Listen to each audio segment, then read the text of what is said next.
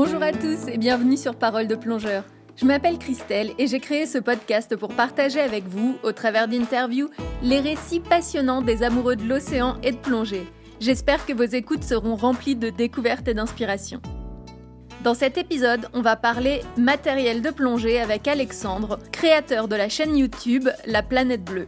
Grâce à sa longue expérience dans le domaine de la vente et de la conception de matériel de plongée, Alexandre a acquis de nombreuses connaissances dans ce domaine et il propose de les partager avec nous pour nous aider à y voir un peu plus clair dans cette vaste jungle qu'est le marché du matériel de plongée. Bonne écoute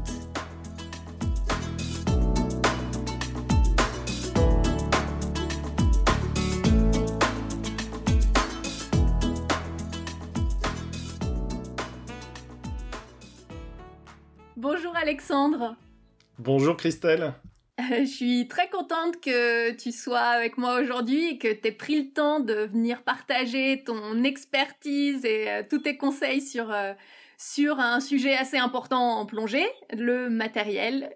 Vaste sujet, oui. Est-ce que tu pourrais déjà commencer par te présenter et puis bah du coup nous expliquer pourquoi tu es légitime pour parler de matos plongée? Bah écoute, euh, légitime, je sais pas, mais en tout cas, j'ai une expérience là-dedans. Je plonge depuis l'âge de mes 15 ans. C'est mon arrière-grand-père qui m'a donné le, goût, qui était euh, scaphandrier dans la marine euh, nationale, qui m'a fait rêver. J'étais encadrant de plongée à 18 ans, donc j'ai vendu du matériel de plongée et fait du développement de matériel pendant 7 ans. Et donc euh, voilà, et j'ai vraiment une passion pour la plongée sous-marine. Et c'est le côté matériel, tu vois, comme mon grand-père m'a raconté et que j'ai vécu euh, par, euh, comme tout le monde, les histoires de Cousteau, etc. Le matériel a été prépondérant dans le développement de notre sport, de notre loisir. Et il m'a très très vite, ce qui m'a passionné, c'est cette évolution euh, ces pionniers qui, ont, qui sont partis de rien et qui ont inventé des choses extraordinaires pour respirer sous l'eau. Enfin, rien que le concept, il est, il est fantastique. Respirer dans un milieu où l'homme ne peut pas vivre, c'est quand même euh, extraordinaire. Je te connais par l'intermédiaire de, euh, de Planète Bleue TV, qui est ta chaîne YouTube. Est-ce que tu peux nous expliquer un peu ce que c'est?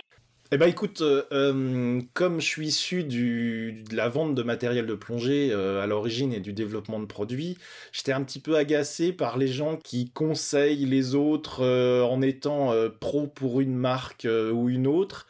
et puis je m'étais rendu compte qu'en fait, bah, la plongée était en retard, qu'il y avait malheureusement pas de chaîne YouTube à, à l'époque quand j'ai commencé dédiée au matériel de plongée. Et donc du coup, le L'objectif de la chaîne, l'objectif principal, c'est de rendre les caractéristiques techniques compréhensibles et de les traduire en fonctionnalité, en usage pour que tu puisses choisir le bon matériel qui convient à toi, à ton usage, à ta fréquence, etc. Donc j'explique le vocabulaire, j'explique les différents usages, j'explique les caractéristiques euh, et, j'essaye d'apporter un avis objectif euh, sur un matériel quand je l'essaye, sur euh, le confort, les sensations. J'essaye le produit pour pouvoir en parler et pas faire qu'une fiche technique parce que voilà, un détendeur compensé, tout le monde ne sait pas ce que c'est et donc j'explique ce que c'est, j'explique les sensations et, et j'essaye de faire en sorte que tu puisses choisir le bon modèle, celui qui te conviendra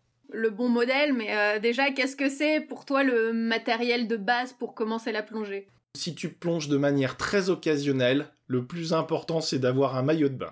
Ça c'est la chose primordiale. Une serviette, une bouteille d'eau et de quoi te protéger du soleil. Alors je, je suis pas d'accord parce que je connais des gens qui plongent sans maillot de bain, sous la combi. oui. Ben moi c'est régulier parce que je l'ai oublié en fait. non, plus sérieusement, en fait, si tu veux débuter la plongée pour un, pour un, pour un baptême, etc., surtout n'achète pas de matériel. Les centres de plongée et les clubs ont tout pour te louer ou te prêter. Donc euh, ça, c'est important. Après, si tu veux commencer la plongée euh, par l'open water, par exemple, ou le niveau 1, là, ce que je te conseillerais, c'est surtout d'avoir pas masque et tuba. Le plus important, par exemple, pour le masque, quand tu débutes, c'est l'étanchéité pour pas avoir d'entrée d'eau. Le tuba, d'avoir un tuba de bon diamètre pour éviter de t'essouffler. Euh, il existe même des tubas avec des valves, des petites soupapes, qui permettent d'évacuer l'eau. Ça, ça, ça t'améliorera ton confort pour, pour nager, pour évoluer. Et puis les palmes, si tu te lances dans la plongée bouteille, l'important c'est de prendre une palme de plongée bouteille. Pourquoi? Parce qu'il existe des palmes pour le snorkeling, tu sais, la randonnée palmée, elles sont trop souples, elles sont pas adaptées. Euh, tu as aussi des palmes pour l'apnée, c'est des palmes très longues. On privilégie la vitesse, mais là, le problème, c'est qu'elles ont tendance à détériorer les fonds. Euh, parce que comme elles sont longues, on a tendance à casser du corail ou des choses comme ça avec, ce qui est pas bon pour l'environnement. Puis elles sont aussi trop souples euh, pour se déplacer. Euh, elles n'ont pas un rendement par rapport à l'effort que tu vas produire, elles sont pas très adaptées. Et puis tu as les palmes de plongée bouteilles très techniques qui sont très rigides, et celles-là, elles vont fatiguer la jambe. Et pour débuter, elles vont pas. Donc en fait, il faut une palme multi-usage, une palme qui est à la fois souple et à la fois rigide. Et puis je dirais que tout le reste du matériel pour débuter, il faut le louer. Il faut le louer. Pourquoi? Parce que le détendeur, l'ordinateur, etc., tu as le temps d'investir. Alors, on va voir les, autres produits, si tu veux, euh, qu'on peut, avoir. Euh, mais en tout cas, dans un premier temps, Palm Mastuba, c'est la base et pas plus. Fais ta première année comme ça avec. Ça te permettra d'essayer plusieurs matériels parce que comme... Euh, ton club ou comme quand tu vas voyager, tu vas, euh, tu vas essayer différents matériels qu'on va te louer, etc. Tu vas aussi par toi-même euh, voir ce que tu aimes et ce que tu aimes pas et, et, ça va te donner des bases pour choisir ton matériel. Moi, ce que j'aime pas, c'est de voir des gens à qui on impose un matériel et, qui au final galèrent avec. Euh, tu es encadrant comme moi de plonger et on a tous les deux vu des gens qui sont soit suréquipés, soit équipés d'un matériel qui n'est pas adapté. Et faut pas oublier que la plongée c'est du plaisir et de la sécurité. Et donc du coup ça passe par choisir son bon matériel quoi. Alors tu as dit un truc qui m'a interpellé euh, au niveau du tuba. Tu as dit de choisir un tuba avec un diamètre adapté. ça je ne savais pas cette spécificité du tuba. Bah, en fait, si, euh, si tu prends un tuba qui est un tuba de, de loisirs que tu peux trouver généralement dans les grandes surfaces ou les, les magasins de sport euh, grand public, tu vas souvent trouver des tubas où le diamètre est pas suffisamment euh, important. Et donc, du coup, bah, dès que tu vas produire un effort physique, tu vas mal ventiler. Et donc, du coup, tu vas t'essouffler. En plus, euh, bah, pour débuter, c'est très agréable d'avoir une valve qui va évacuer l'eau le, qui risque de rentrer dedans. Euh, ça, ça permet d'éviter euh, bah, les paniques et puis c'est du confort en plus. quoi. Donc même un tuba est un produit technique. et alors, vu que tu as parlé des, palmes et des caractéristiques des palmes, je voulais que tu précises quand même qu'est-ce que la, souplesse ou la dureté d'une palme, qu'est-ce que ça change au, au, palmage? Alors, plus une palme va être longue et souple, plus elle va onduler dans l'eau et elle va te permettre d'avoir de la vitesse. Donc c'est par exemple ce qu'on recherche en nage ou en apnée, c'est-à-dire de transformer, de prolonger le mouvement de la jambe et de, avec un minimum d'effort, obtenir le plus de vitesse possible. Mais en plongée bouteille, c'est pas ce qu'on recherche. En plongée bouteille, même si euh, l'eau et le gilet porte la bouteille et que finalement on finit par l'oublier sous l'eau, on est freiné par tout ce matériel qui est volumineux et qui va créer un frein dans l'eau. Et on a besoin plutôt, c'est l'image du tracteur, tu vois ce que je veux dire? C'est-à-dire qu'on n'a pas besoin d'une voiture de course, on a plutôt besoin d'un tracteur, c'est-à-dire de quelque chose de puissant. Et en fait, une palme rigide va permettre de d'avoir de la puissance. Donc on va pas être rapide, on va être puissant, on va pouvoir déplacer du matériel. Le problème, c'est que si, alors, si tu as une palme qui est vraiment trop rigide, tu risques de prendre des crampes, tu risques euh, de, te fatiguer. Donc euh, il faut trouver le bon compromis. Alors il y a un compromis que les plongeurs tech, qui sont les plongeurs euh, qui plongent multigaz avec énormément de matériel, donc moi je pratique notamment ce, ce style de plongée, on a des palmes très rigides, mais on utilise le frog. C'est en réalité on plonge à plat et euh, on, on fait pas un mouvement de ciseaux avec nos jambes, on fait comme les grenouilles, tu sais, euh, c'est pour ça qu'on appelle ça le frog. Et on fait comme les grenouilles, ça nous permet de moins nous fatiguer, d'éviter de, soulever les sédiments. Donc c'est parfait pour la, la spéléo, pour la photo, l'archéologie. Euh, par contre, c'est pas pour les débutants. Donc euh, pour ça que je te disais qu'il faut avoir le bon compromis entre souplesse et rigidité. Ok, super. Alors, on va passer sur euh, une question du coup très intéressante, enfin selon moi niveau matos, c'est comment choisir son, son matériel de plongée.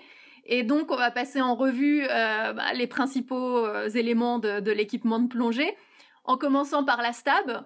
Pourquoi, enfin, comment choisir une stab et bah, directement, pourquoi toi, tu n'utilises pas ta bouée pour euh, la plongée loisir et inversement, enfin. Alors, euh, si tu veux, pour la stab, tu as deux types, deux grandes familles. Tu as donc le gilet qui, euh, qui se ferme par devant, qui est enveloppant, et tu as de l'air généralement dans le dos et à la fois sur les côtés.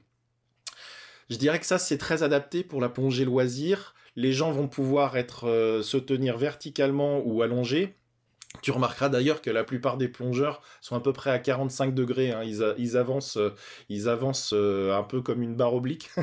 Euh, et, donc du coup, ça c'est très adapté pour la plongée loisir. Le donut, c'est c'est pas à je déconseille de commencer avec un donut. Le donut, c'est une c'est une bouée qui est dans le dos. Tu as juste un harnais sur le devant et, et c'est pour plonger le L'image que tu dois avoir, c'est l'image d'une montgolfière. C'est-à-dire qu'on va mettre le, volume d'air au-dessus et on va suspendre le plongeur dessous, en fait. Donc ça permet de plonger à plat. C'est idéal pour aller faire de l'exploration, par exemple, en épave. C'est idéal pour aller faire de la spéléo ou de l'archéologie ou pour ne pas euh, soulever les sédiments. C'est idéal aussi pour pour transporter du matériel très lourd comme des bouteilles supplémentaires pour pouvoir faire de la déco, du multigaz. Donc euh, moi, il m'arrive d'avoir euh, euh, trois, 4 quatre bouteilles avec moi, alors qu'un plongeur loisir classique en a une seule. Et donc du coup, cette configuration-là, elle est très technique et elle est plutôt réservée à des gens expérimentés. Après, ce que tu dois faire attention, c'est que tu dois privilégier donc plutôt le gilet pour de la plongée loisir et de privilégier le confort. C'est-à-dire que tout l'intérêt de ne pas acheter tout de suite et d'essayer différents modèles et de te faire un avis, tu as la tenue sur le dos, il faut que la bouteille soit bien tenue pour pas qu'elle parte à droite et à gauche. Et donc il faut que tu achètes un gilet qui soit bien ajusté à ton corps. Il t'a pas échappé qu'un homme et une femme n'ont pas la même corpulence mais entre un homme et un homme et entre une femme et une femme, on n'a pas le même, euh, la même configuration. Tu as des grands, tu as des petits, euh, tu as des gros, tu as des maigres. Et donc du coup, il est important de choisir la bonne taille pour que ton bloc soit le mieux tenu possible par le, par le gilet pour pas qu'il bouge dans ton dos. Et en fait, moi, euh, je regarde aussi la facilité de manipulation. Est-ce que tu peux gonfler et dégonfler facilement? Pourquoi? Parce que euh, si tu as à intervenir sur quelqu'un qui malheureusement fait un malaise ou quoi, euh, il faut que tu, ça devienne inné, je dirais, de trouver immédiatement pour, pour vider ou gonfler ta stab, etc. Tu dois pas te poser de questions. Et il m'est arrivé d'essayer du matériel où euh, bah, c'est pas forcément positionné au bon endroit. Et donc, du coup, en magasin, je te conseille d'enfiler la stab, euh, d'enfiler le gilet et d'essayer de le manipuler. Et tu dois, tu dois avoir les purges euh, et l'inflateur, hein, ce qui te permet de gonfler, à un endroit, dirais, qui est, qui est quasiment inné pour toi, tu dois le trouver immédiatement. Et c'est que, c'est que le modèle te, te, plaît bien. Et enfin, la dernière chose, c'est que tu aies du, de l'accroche et du rangement. Parce qu'en fait, le gilet, c'est un peu là où on vient tout accrocher.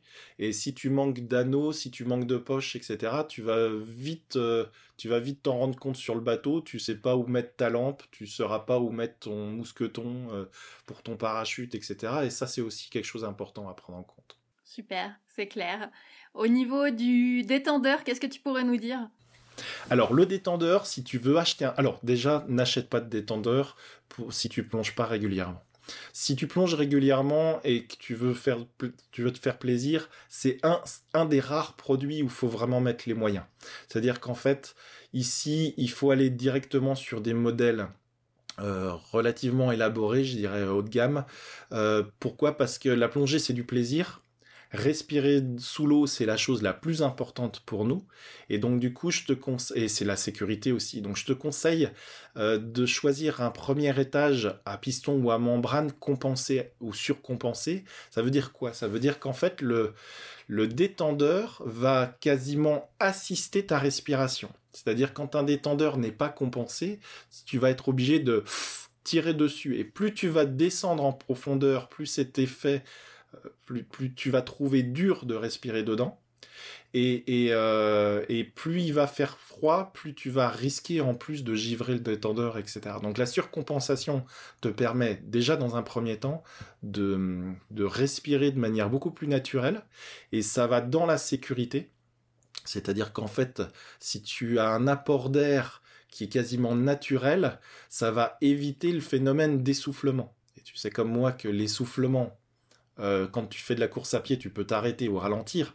En plongée, tu peux pas, tu peux pas interrompre la plongée. Donc euh, du coup, l'essoufflement, il peut avoir plein de conséquences. Il peut engendrer une panique de la personne, etc., etc. Donc du coup, euh, il est important d'avoir un, phénomène de compensation et tu dois aussi prendre en compte si tu fais de la plongée en eau froide, prendre en compte. Et il y a des détendeurs donc qui ont, notamment les détendeurs à membrane, sont moins sujets que les détendeurs à piston au phénomène de givrage, c'est-à-dire que le, détendeur se met en, débit continu, il y a de l'air qui sort en permanence, il s'arrête plus. Alors ça c'est plutôt bien pour nous parce que on a toujours de l'air, mais ta bouteille se vide relativement vite. Et puis euh, tu as des détendeurs qui sont euh, adaptés pour justement, alors je veux pas rentrer trop dans la technique, mais tu as un échange thermique beaucoup plus important pour éviter qu'il givre. Et puis le deuxième étage, il faut aussi le prendre de compenser, et si possible avec effet Venturi. Alors là, c'est aussi un effet où tu as l'impression d'être dans les montagnes. Quoi. Quand tu vas tirer sur ton deuxième étage, l'air va arriver euh, euh, d'un coup, le détendeur va presque assister ta respiration et tu vas avoir un très grand confort en fait. Donc c'est important de choisir tout de suite quand tu veux acheter un détendeur pour toi quelque chose de qualité. C'est un des rares produits où je pousse à la consommation, où je pousse à prendre quelque chose de technique. Sinon, tu le loues ou tu l'empruntes. C'est du détendeur club, ça suffit très bien, ça marche très très bien euh, pour de l'usage occasionnel, etc. Au niveau de la combinaison, est-ce que tu as des... Alors euh, bien sûr, ça va dépendre de beaucoup de choses, euh, de, de là où tu plonges, mais... La combinaison va faire rapide si tu veux bien. Il y a trois types de modèles. Il y a l'humide, qui est plutôt euh, pour les mers chaudes. Il y a la euh, semi-étanche, qui va plutôt être pour des eaux tempérées comme la Méditerranée. Et puis, tu as les combinaisons étanches qui sont réservées à des gens expérimentés parce que tu vas mettre de l'air dedans. Donc, tu vas pouvoir, tu vas malheureusement risquer un certain nombre de choses comme une remontée rapide. Donc, c'est plutôt, l'étanche, elle est plutôt réservée à des gens expérimentés. Elle est plutôt réservée soit pour des plongées longues, soit pour des plongées en eau froide. Et le plus important, dans la combinaison, on pourrait en parler des heures des combinaisons, mais vraiment le truc le plus important, c'est qu'elle soit à ta taille. Parce qu'en fait, si la combinaison n'est pas à ta taille, euh, tu vas avoir froid. Et tu peux te pourrir une plongée si tu as froid. Donc du coup, avoir une combinaison adaptée, c'est une combinaison à ta taille. Après, le reste, c'est du gadget. La poche sur la cuisse, la fermeture dans le dos ou devant, etc. C'est accessoire. Ok. Euh, au niveau de l'ordinateur, comment tu choisis un ordinateur? Alors là, on pourrait faire une émission complète hein, sur l'ordinateur. Euh, ils sont de plus en plus complexes, ils sont de plus en plus... Euh, je dirais qu'il y, a que, il y a deux grandes catégories. Si tu fais de la plongée loisir, tu peux même choisir un ordinateur euh, monogaz, c'est-à-dire un seul gaz, air ou nitrox. C'est important d'avoir le nitrox parce que de plus en plus à l'étranger, euh, on plonge nitrox. On parlait ensemble euh, des, croisières, euh, des croisières en Égypte. le gros avantage du nitrox, c'est que ça permet d'être moins fatigué, d'être plus en sécurité. Donc un ordinateur monogaz Air Nitrox pour débuter, c'est très très bien et il y a des gens qui font toute leur carrière de plongeur avec ce type de produit. Et là, ce qu'il faut privilégier, c'est la simplicité moins tu vas avoir à t'embêter avec et plus facile il est lisible, hein, plus il est lisible, mieux ce sera. Pourquoi? Parce que tu as besoin d'informations relativement simples comme ta profondeur, ton temps de plongée, et encore le temps de plongée, euh, c'est juste une indication, c'est surtout le savoir si tu as à faire des paliers ou pas. Pourquoi? Parce que la plongée loisir, tu vas la plupart du temps rester dans la courbe de sécurité, ou faire très peu de, paliers. Donc là, il faut que tu comprennes facilement ton ordinateur. Et pour quelqu'un qui plonge pas très souvent, euh, s'il a laissé son ordinateur euh, dans le sac tout l'hiver et qu'il le reprend au printemps ou à l'été, il faut pas qu'il ait à reprendre le mode d'emploi et se rebouquiner les 200 pages de attention, ceci n'est pas. Euh, pourquoi? Parce qu'ils sont, c'est, les, les, les modes d'emploi sont imbuvables et en fait, plus ton ordinateur est intuitif et plus il est simple, meilleur il est. Et après, tu as une deuxième catégorie qui sont les ordinateurs pour de la plongée engagée, c'est-à-dire pour faire de la plongée avec du palier, qui sont des ordinateurs multigaz. Alors là, l'émission serait beaucoup trop longue si on avait à en parler, mais ce qui est de plus important là-dessus, euh, c'est de privilégier la sécurité. Euh, aujourd'hui, la plupart des accidents. Alors, la plongée est devenue tellement bien professionnalisée, les procédures sont tellement bonnes qu'en plongée loisir, on a presque plus d'accidents. Euh, les accidents se produisent sur la plongée technique, c'est-à-dire des plongeurs qui, font, qui sont expérimentés. C'est ça d'ailleurs le, la contradiction, c'est que les accidents se produisent sur des gens qui sont expérimentés et qui font de la plongée avec du palier. Et donc là, ce qu'il faut privilégier, c'est quelque chose qui va dans la sécurité, sur lequel tu as par exemple des gradients de facteurs ou la possibilité de durcir le, de durcir l'ordinateur pour justement qu'il te fasse faire du palier. Et donc, il faut privilégier quelque chose de pénalisant qui va te faire faire du palier. Il y a des marques euh, qui, sont plus pénalisantes que d'autres, hein, notamment en, loisirs. On, voit que les, les temps d'écho ne sont pas les mêmes. Oui, les temps d'écho sont pas les mêmes, mais la seule chose, c'est que sur le loisir, comme tu restes majoritairement dans la courbe de sécurité, la courbe de sécurité, elle est à peu près toute la même. Je dirais que euh, c'est surtout le modèle, tu as euh, le modèle de calcul, les, tables Bullman aujourd'hui qui sont dans la plupart des, ordinateurs ont fait leurs preuves. Et, euh, effectivement, il y a des marques un peu plus pénalisantes, mais je dirais que là, c'est vraiment important, plutôt sur des ordinateurs tech.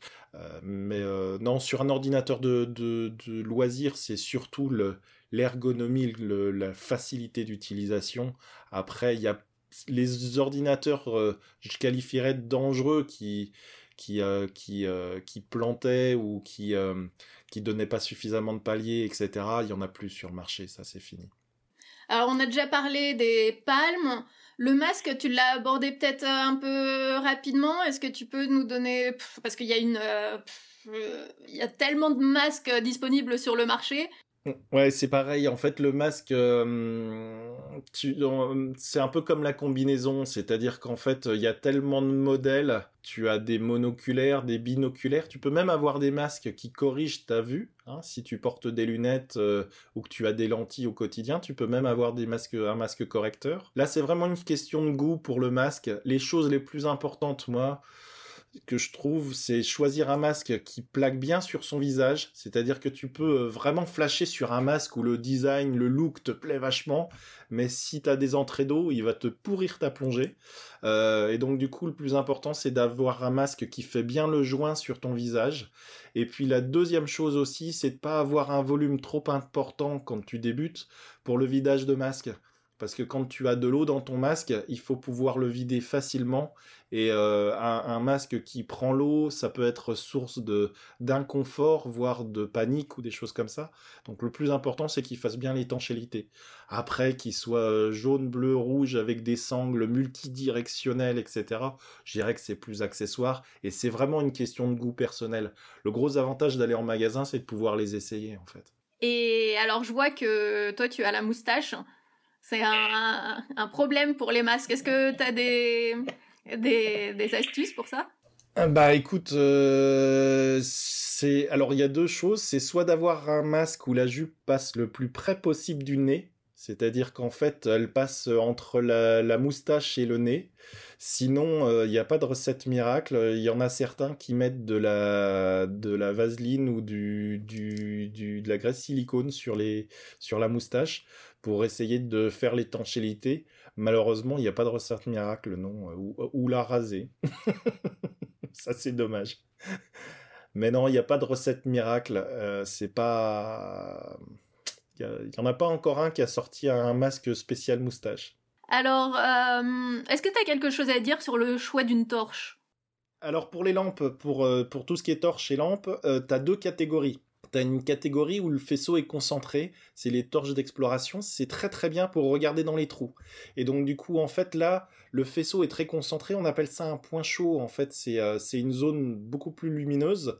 là on va choisir des lampes qui font 600 à 800 lumens. Alors les lumens c'est les c'est la puissance de l'éclairage, ça suffit amplement.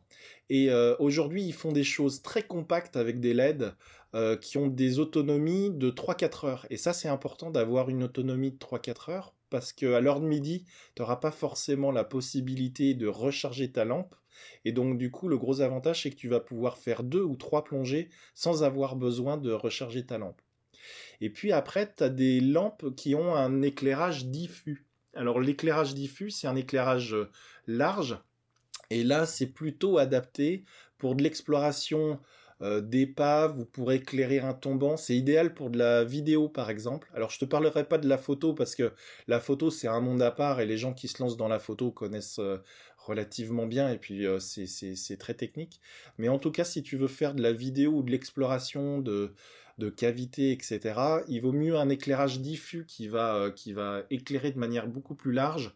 Par contre, c'est bien plus cher parce qu'il va te falloir non pas 600 à 800 lumens, mais il va te falloir au moins 2 à 3000 lumens. Alors, on a passé en revue rapidement une bonne partie du matériel. Maintenant, mes questions vont plutôt porter sur la façon de se procurer son matériel. Une de mes premières questions euh, que je me suis posée quand euh, j'ai dû investir dans, du matos, étant donné les prix assez élevés, c'était est-ce que c'est intéressant d'acheter plutôt neuf ou d'occasion? Alors, je vais rajouter à la location aussi, parce que c'est aussi une troisième forme de possibilité. Écoute, le neuf, ça te permet de bénéficier des dernières évolutions et de la garantie. Donc, du coup, ça a un avantage. Euh, la seule chose, c'est que neuf, des fois, ça peut être cher. Le matériel, quand tu t'équipes pour la première fois, tu as tout à acheter, ça peut vraiment être cher. Pour certaines personnes, euh, le budget peut être serré. Donc l'occasion est une super solution pour pouvoir euh, acheter du matériel plutôt haut de gamme à un prix économique. En plus, ça a un côté écologique d'acheter d'occasion, puisqu'en fait, ça redonne une deuxième ou une troisième vie à un matériel. Donc, entre le neuf et l'occasion, je dirais, c'est qu'une euh, question de, de, choix personnel et de budget. Donc là, euh, je pourrais pas trancher, c'est toi qui, qui, qui verras. Par contre, la location, elle a un gros avantage. La location, elle a un avantage d'une part de te permettre d'avoir du matériel dernier cri, parce qu'en règle générale, les clubs qui mettent euh, du matériel en location, c'est du matériel qui a un ou deux ans. Ils le renouvellent tous les un ou deux ans. Donc tu as du matériel récent. C'est souvent du matériel qualitatif. Donc quand tu plonges de manière occasionnelle, ça te permet de bénéficier de produits de qualité euh, à un coût euh, moindre. Et puis, c'est ça te permet aussi de pas le, transporter. Si tu as un petit appartement à Paris et que tu pars en vacances euh, euh, une ou deux fois par an, ça t'évite de stocker du matériel volumineux, ça t'évite de le déplacer aussi. Et puis la location, elle a aussi un avantage, c'est de t'affranchir de l'entretien. Et euh, l'entretien des bouteilles, l'entretien de ton détendeur, etc. Donc en fait, j'opposerais plus l'achat de neuf et d'occasion avec la location parce que l'allocation peut paraître chère, mais en réalité, elle, euh, englobe les coûts d'entretien, euh, le fait d'avoir du, matériel récent, et finalement, euh, elle est intéressante. Et en fonction de, ton rythme de plongée, si tu plonges de manière occasionnelle, la location, elle est super intéressante sur le gros matériel comme le détendeur, le gilet. si tu plonges de manière régulière, neuf ou occasion, mais là ça se discute, c'est qu'un choix personnel et, de budget en fait. Alors ma question c'était aussi au niveau sécurité. Est-ce que c'est risqué d'acheter de l'équipement d'occasion? Bah, il faut te dire que quand tu achètes de l'occasion sur un matériel technique, tu prends toujours un risque. Tu prends un risque que ce matériel a été mal entretenu. Tu prends un risque aussi qu'il a été stocké euh, dans des conditions euh, qui étaient euh, pas très favorables. donc quand tu achètes du matériel d'occasion, si tu achètes un détendeur, il faut que celui-ci a été révisé. Euh, pourquoi? Parce que derrière, tu peux avoir des problèmes de, de... alors je vais pas, je veux pas rentrer si tu veux trop dans la technique, mais par exemple ta moyenne pression. Euh, moi, il m'est arrivé de, de contrôler un détendeur qui, qui venait d'être acheté par une personne d'occasion.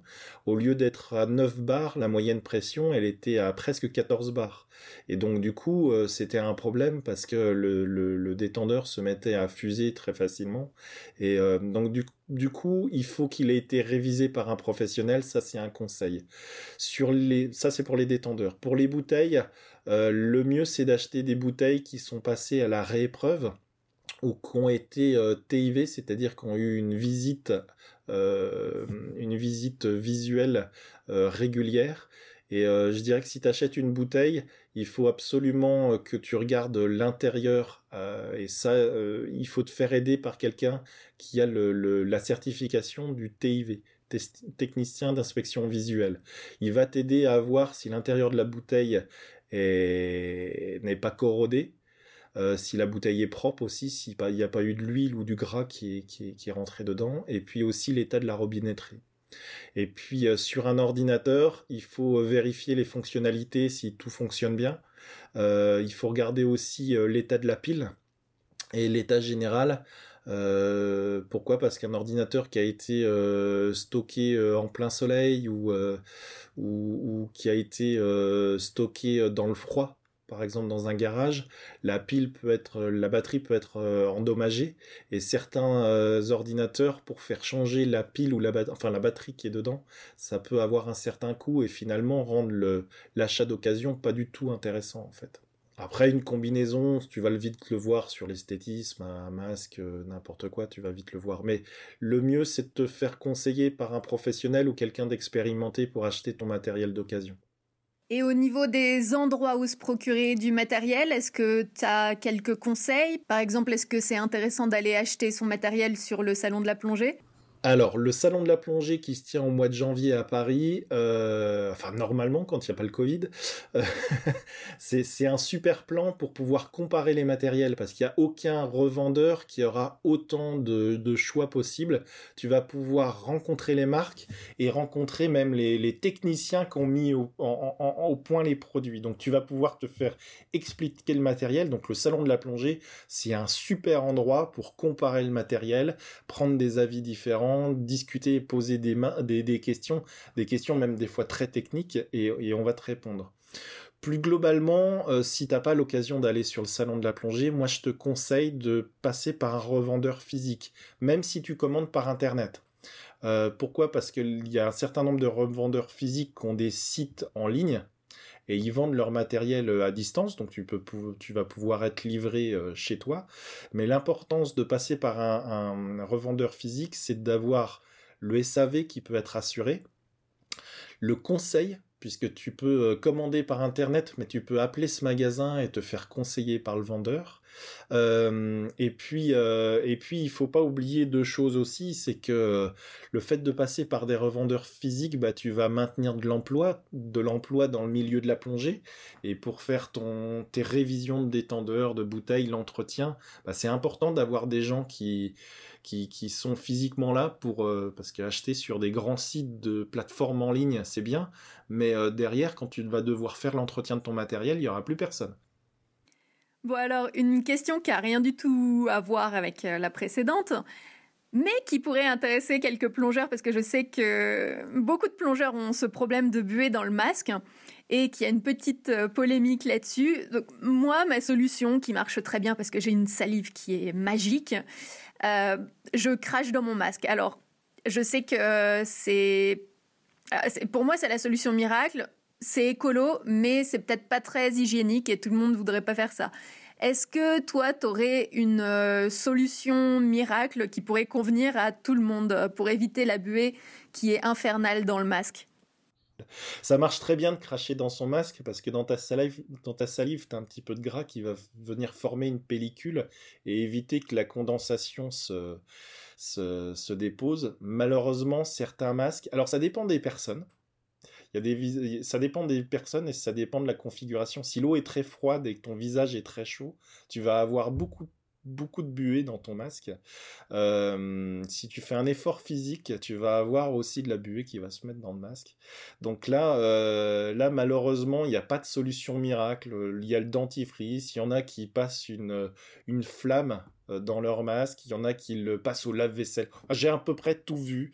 Il n'y a pas de solution miracle. Il, existe des petits gels euh, que tu peux euh, mettre dedans. Alors après, sur l'aspect écologique, c'est discutable. Euh, mais en tout cas, non, il n'y a pas de solution miracle. Malheureusement, j'ai pas trouvé, sinon je l'aurais breveté. Bon, donc enfin, ma dernière question va être plutôt sur comment est-ce que toi tu conseilles de stocker son matériel? Alors le mieux, c'est de, le stocker dans une zone euh, plutôt euh, tempérée, c'est-à-dire en fait où tu n'as pas de gros écarts de température. Donc euh, un garage, une cave peut très bien aller. L'important, c'est de stocker chez soi tout ce qui a des piles ta lampe, ton ordinateur. Pourquoi? Parce qu'en fait, tu vas faire vieillir prématurément la batterie de ta lampe et de ton ordinateur ou la pile si, tu, si elle est stockée dans le froid ou en pleine chaleur. Ça, c'est important. On a déjà parlé pendant un bon moment et pourtant on n'a abordé qu'une infime partie de tout ce qui concerne le matériel de plongée. On pourrait en parler pendant des heures. Enfin bon, du coup, je conseille aux gens d'aller voir tes comparatifs et tes conseils sur ta chaîne YouTube La Planète Bleue. Est-ce que tu aurais un dernier conseil à donner aux auditeurs euh, avant de terminer cette interview? La seule chose, c'est de te dire que on est tous différents, on a tous des attentes différentes, et donc du coup, il faut prendre le temps de choisir. C'est-à-dire qu'il faut prendre le temps de se renseigner sur son matériel pour choisir le bon matériel. Ça, c'est le principal conseil. Tu, tu, vas avoir des attentes pour le même type de plongée, tu vas avoir des attentes différentes des miennes, et donc c'est important de prendre son temps, de comparer, et, euh, et là tu seras satisfait de ton matériel c'est le plus gros conseil que je puisse donner en fait. Merci beaucoup pour ce partage Alexandre, à bientôt. Merci Christelle, à bientôt.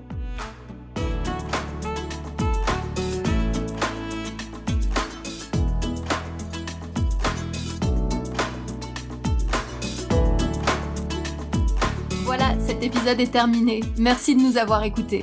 Pour ne rater aucun épisode, abonnez-vous au podcast et surtout, dites-moi ce que vous en pensez. C'est ce qui va finalement m'aider à améliorer mes interviews. Vous pouvez aussi trouver des photos de mes invités et des informations utiles sur le podcast, sur la page Facebook Parole de plongeur et sur le site internet www.paroledeplongeur.com. Si vous avez une histoire à me raconter, que votre parcours peut inspirer les autres ou que vous souhaitez aborder un sujet en particulier, contactez-moi à info at paroledeplongeur.com. Un grand merci à Frédéric Bro pour l'aide qu'il m'apporte pour la réalisation de ce podcast. Et merci également à Sacha Ende qui a composé la musique que vous entendez. À très bientôt!